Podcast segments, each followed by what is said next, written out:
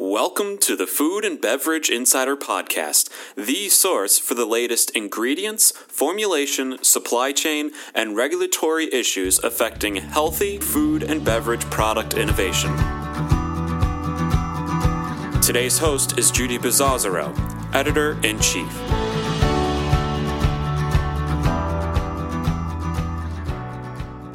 Hi, I'm Judy, and welcome to another edition of Food and Beverage Insider Podcast. With me on the phone today, I have Kira Dilly. She is the Vice President of Marketing, Transform Brands, and Portfolio Innovation for Frito Lay North America, and Sashee Chandran. She is the founder of Tea Drops. And we're going to talk today about a topic very near and dear to my heart, which is bolstering female entrepreneurship in the food and beverage space. Thank you today for taking time out of uh, your busy schedules to talk about the Frito Lay inaugural Woman Made Challenge. Uh, it was originally supposed to be live finalist pitch slam at Natural Products Expo West, but it was postponed, unfortunately, due to the COVID 19 outbreak. The challenge, which awarded $100,000 in business grants to three female entrepreneurs, was carried out virtually last week via Zoom. And Tea Drops was the first place winner. So a huge congratulations to you, Shashi. Thank you so much. Yeah. And again, thank you, ladies, for being with me today. Let's just dive right into it with Kira. Can you talk about what inspired PepsiCo and Frito Lay to support women owned businesses in this ultra competitive food and beverage space? Sure, I'd be happy to, Judy. For us, we are a company that has long been committed to bringing out great snacking and beverage products to the world. But more and more, as consumer trends are changing and consumers are looking for more healthier options to include in their overall diet, we've been investing more and more in growing our portfolio of healthier snacks and beverages. And I'm lucky I get I get the opportunity to lead that healthy snacking portfolio for North America. And as we've been engaging in looking at the landscape and how we make our products healthier, how we bring new innovations to market, and indeed how we look to invest in or indeed acquire healthier snacking companies. We've been working hugely with the amazing group of entrepreneurs, and in particular, female entrepreneurs in this space, because they are the ones that are really driving the growth and driving the progressiveness and really innovating at an incredible rate in the healthy snacking space. And we have been inspired by them. We have learned so much from them. And as we built our connections with them, we realized hold on a second here. Maybe there's a way for us to lean in even more and use the amazing resources we have at hand to actively support them, encourage them, help them to grow, and in particular, help them to overcome some of the barriers we face. So, this has been a journey that's been going on for a number of years as we work together with female founders in the healthy snacking space. And we're very proud of the collaborations and, and we hope we're, we're learning and we're getting better as time goes on. I think that that's great. So, can you talk a little bit about you know, really, what are the biggest obstacles women face when starting up a CPG brand? Yeah, you know, it's a challenging space for anyone, man or woman, um, to move into this space. But I think, unfortunately, we do notice that female entrepreneurs face even more hurdles. And it's interesting. I find that as I look at the hurdles female founders face in this space, many of them are similar to the hurdles that women face day to day in, in corporate America. And one of the biggest ones is funding. Uh, we know that in 2019 in the US, only 3% of VC funding went to female entrepreneurs, and of that, only 0.2% went to women of colour, which is a pretty sad statistic in today's day and age. So, funding is a massive gap for, for female entrepreneurs. The other areas are mentorship. We know that women thrive on the support of others from communities, from mentors, from those who can advise and coach them. And that's something that women just aren't getting as much access to and maybe aren't asking, you know, as, as overtly for that support. And finally, expert advice, closely linked to mentorship. Women are often lacking in those support networks. They maybe don't haven't worked in the industry before. They don't know where to start. They don't know where to look for it. They're quite humble when asking for help and support. So that's a big gap. Um, and and I think those are the three areas that we see again and again when we speak to women are the ones that they're looking for more help on. And when you look at the funding one, it really is incredibly stark because the majority of money coming into the space to help small startups is still coming from the VC world. So we're supporting women by help by by giving them access to funding, but also by pointing them in the right direction as to the many areas that are now available as to where to get funding, alternative sources of funding from VC, But also, we're doing a lot more work with the VC community to really put them under pressure to say, you know, this isn't good enough. You need to be supporting more diversity. And they are waking up to that, and we're starting to see some positive changes. So I think those are the three key challenges that, that we know female entrepreneurs are facing today. Sure, absolutely. And then what tools are out there right now to help them succeed? Are there enough tools? And what are companies such as yours doing to, to really help make that more of an even playing field? Yes, I mean there it does hearten me, Julie. There are more and more resources and facilities available. One, because more and more people are aware of the inequality and they want to do something to address it, but also because more and more people are recognizing the entrepreneurial space as, as a place that, you know, really is, is um, important for the future of our economy and are leaning into support. So there are many networks and platforms. We work with many of them. For example, and these are many that aren't, you know, from the CPG background. We work with a company called Hello Alice, which is an amazing AI enabled platform that supports diverse and minority entrepreneurs. We have a big program with them under our Woman Made banner, which provides webinars, expert advice, office hours, yes, resources as to how to get funding when we're doing funding challenges, etc. And there are many other organizations on the Hello Alice platform that are offering resources and support. It also is super clever because it's an, it's AI empowered. It allows you to you know input your particular area of uh, interest, your business uh, your business problem to solve, the type of business you're in, and also geographically. And then the algorithm helps to identify the optimum resources available either on the website, on the platform, or indeed in your area that you may not be aware of that you can resource. So Alice is an amazing one. There are many, many others like them. There's a huge amount happening at local government level in local communities. So more and more women in particular are reaching out to access those but also from a CPG perspective. I always tell the story of I was at a conference about a year ago. And Reese Witherspoon spoke at the conference, and it was a lot of CPG companies, just like my own. And she said, You know, you guys have so much power in your brands. Your brands are in every home in America. And imagine if you use those brands to bring positive messages of how we can drive societal change. And that was a wonderful wakening up call for me to go, I can use the brands that I have to talk about female founders, to make people aware of the issues that they face, and to rally people behind them to get supporting them. So, for example, Stacy's Pita Chips is one of the brands we have. And this year we've taken over our bags to tell the story of female founders, to highlight the grit and determination and inspiration and community that they show, and encouraging more and more consumers to vote with their dollars and to get behind female founders. And we we plan to do a lot more than that. So I think in summary, there are a lot more resources. They're often in places you least expect, but I would highly encourage women. Now is your time. You know, you have the you have a voice and you have a lot of people aware of these tensions and these issues and a lot of people who are vested in changing them. And I and I truly hope you can harness the resources that are out there. No, I love that spoken so eloquently. Let's talk about the actual challenge. You received more than 100 applications and I you know the list Uh, bro- broken out is is so impressive. I mean, 4 of the 10 finalists were certified B Corps. Half of them were founded by moms and 3 of the companies have gluten-free products. I mean, it's very diverse. So, you had to have the enormous task of narrowing it down to 10 finalists and then the 3 winners. What criteria did you use to choose the finalists and then in turn the 3 winners? Yes, I will say one thing as I start. It was probably the hardest job I've ever had to do in my life. They were amazing companies. I mean, the amount of applications we got in such a short period of time is incredible. The quality of these companies that these women have founded is just outstanding. I tell my own team, I said, you better watch out because these brands are going to be big very, very soon. So it was um, it was wonderfully encouraging and heartening as well as challenging to narrow it down. The three criteria that we used, which we believe in our day to day business is a good, is, is, is part of how we judge the potential of a brand in our own portfolio, let alone outside our. The first one is how strong was your business idea? How strong was your product idea within that?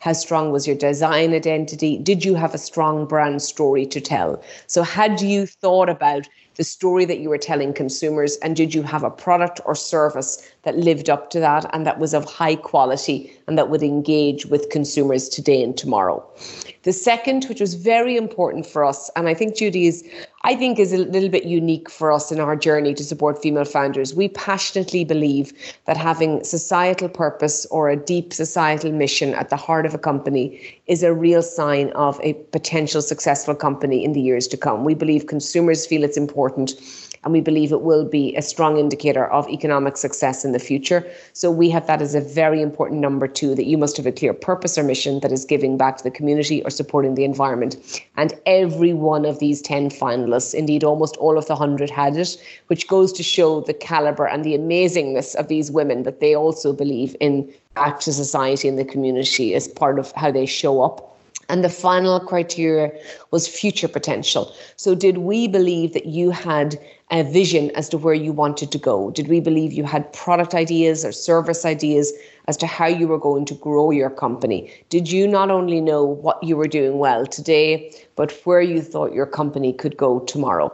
So there were the three criteria, and and the three the ten finalists did very well. The three winners did very well, and Sashee on the podcast with me today did amazingly well. Her brand and her story, which I can't wait for her to tell you about, is just outstanding. It's outstanding. And it was almost top marks all around without revealing the scores for, for Tea Drops. So we we were we were blown away by the quality in each and every one of them, in, in particular the winner.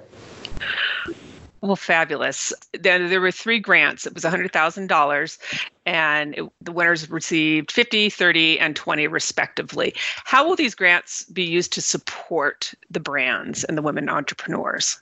The wonderful thing about when we award funding, Judy, and we're very clear about this in every competition or challenge we do, is that it is it, the money is handed over and it is totally up to the winners to decide what to do with it. And that's because everybody's business is different. Everybody's business is at a different stage and everybody has different needs. So we are no strings attached. We hand over that money and it is for the women to decide how best to invest that money to grow their business. And, and each and every one of them had some wonderful ideas that they shared with us about what they would do with the funding, whether it was grow their digital marketing budget, whether it was grow their e-commerce presence, whether it was use it to invest in quality procedures, whether it was to recruit additional resources, etc. We can obviously, if they ask for our advice or if our view, we will give it, but we believe they know their businesses even better than us. And, and we're sure that, and we're excited that we will see them reap the return on investment from the awards. Okay, great. Well, let's hear from the first place winner herself, Sashee Chandran. She's the founder of Tea Drops, and Tea Drops are organic shaped teas that dissolve instantly in hot water. And what's really cool is they generate 20% less waste than traditional tea packaging, which I think is is is a totally awesome idea. So Sashee, again, congratulations. And like I said, your product is amazing and you should be really proud of it. Can you tell us what inspired your product and your mission? Yes, of course. And I think before I get into that, I want to um, give a big thanks to Kira, to the Frito Lay team, to the Hello Alice community. I think this challenge was incredible in really just spotlighting awareness around female founders, but more so giving us an opportunity to share our story and to continue the work and mission that we're on. And so, first, I just want to say thank you so much for that opportunity. Um, so, I can tell you the story about about Tea Drops. Um, I started this company back in 2015, um, and prior to that, you know, I came from a pretty tea-centric household. My mom's Chinese, my dad's from Sri Lanka. My dad was actually born on a tea estate and um, worked in the tea trade before immigrating to the U.S. So both my parents are immigrants, and I grew up with a pretty uh, heavy tea centric culture. So I would have whole leaf tea at any family gatherings, family dinners, and just really enjoyed the benefits of loose leaf tea growing up in that it's more aromatic and flavorful than bag tea.